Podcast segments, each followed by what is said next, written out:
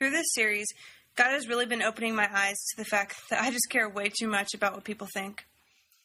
It's always been hard for me to not compare my life with others, and now that I'm married, I've seen that I've carried it into the way I view myself as a wife and as a mom.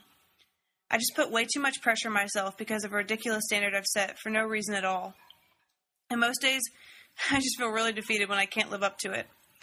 I find myself constantly thinking about whether other people are impressed with the way we do life, or on the flip side, wishing my life looked like someone else's. It's so easy for us to walk into this church, or maybe get on Facebook and make it appear like our lives are so perfect and fun, keeping people at enough of a distance so that we don't actually have to be real with them. Because when we are, let's face it, it can be messy.